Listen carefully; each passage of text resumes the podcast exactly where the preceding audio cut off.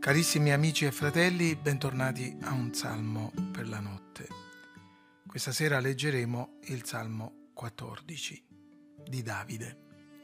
Lo stolto ha detto in cuor suo, non c'è Dio.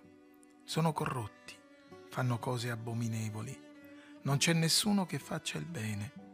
Il Signore ha guardato dal cielo i figli degli uomini per vedere se vi è una persona intelligente che ricerchi Dio tutti si sono sviati, tutti sono corrotti. Non c'è nessuno che faccia il bene, neppure uno.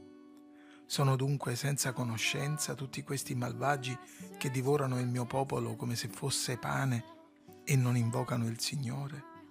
Ma ecco, sono presi da grande spavento quando Dio appare in mezzo ai giusti. Il Salmo 14 rivela una descrizione tipica dello stolto. Lo stolto ha detto in cuor suo non c'è Dio, nega l'esistenza di Dio.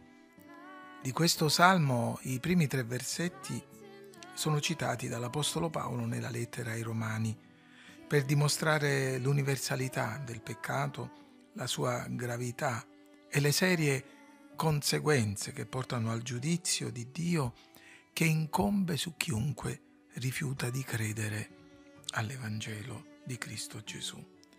Con chiarezza e precisione il salmista descrive la corruzione della società, a partire dal peccato personale, chiarendo e sottolineando una verità che a volte molti amano nascondere a se stessi, e cioè che il peccato è personale e non può essere addebitato all'influenza del contesto sociale e dell'ambiente.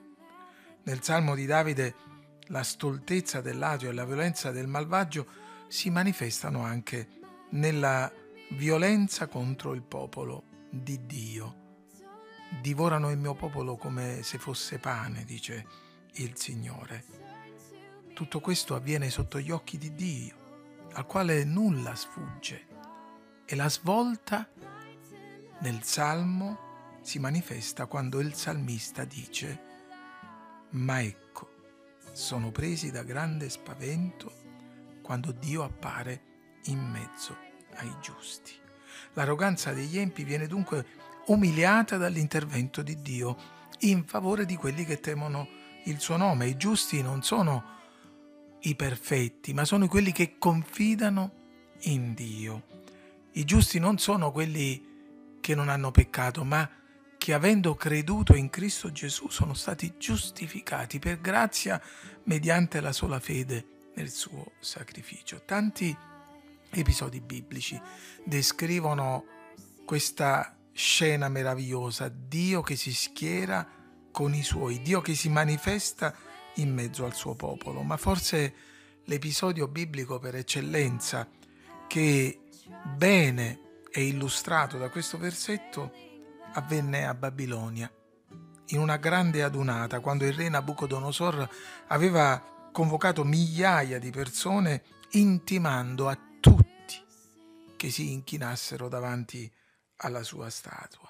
In quella assemblea c'erano Anania, Misaele e Azaria, detti anche Sadrach, Mesach e Abednego Essi ricevettero l'ingiunzione del re la prima volta, come tutti gli altri, quando seppero che loro non si erano inginocchiati, furono convocati e dopo un acceso e fermo scambio di opinione, gli uomini di Dio dissero al re, noi non ci inchineremo.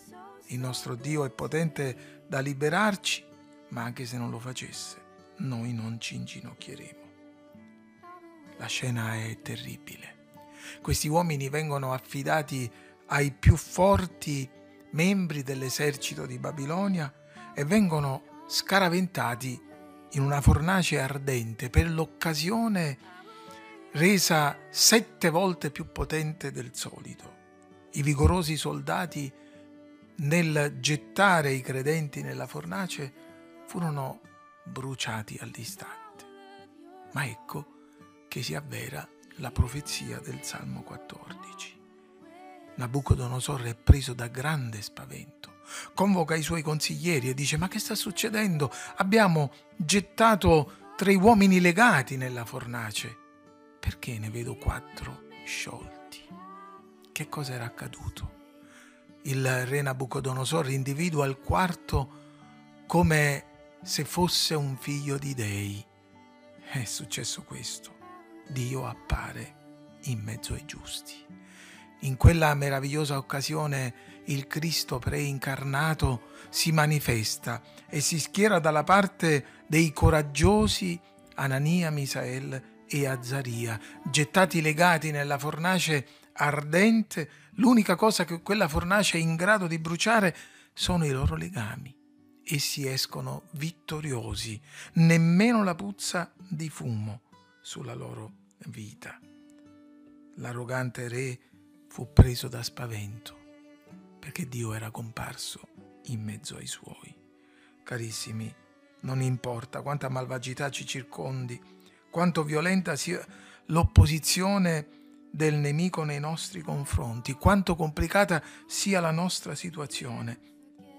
Quando Dio si schiera dalla parte dei suoi, le cose cambiano ed egli salva quelli che lo temono. Bellissima la conclusione del Salmo, quando il salmista dice, oh chi darà da Sion la salvezza a Israele? Chi è che salva? Gesù salva. Dio in persona verrà egli stesso a salvarvi. Aveva profetizzato Isaia anni prima che Anania, Misaele e Azzaria fossero gettati nel fuoco. Quando passerete per il fuoco non sarete arsi dalla sua fiamma, perché, perché Dio si schiera dalla parte dei suoi. Ci crediamo? Brighten up.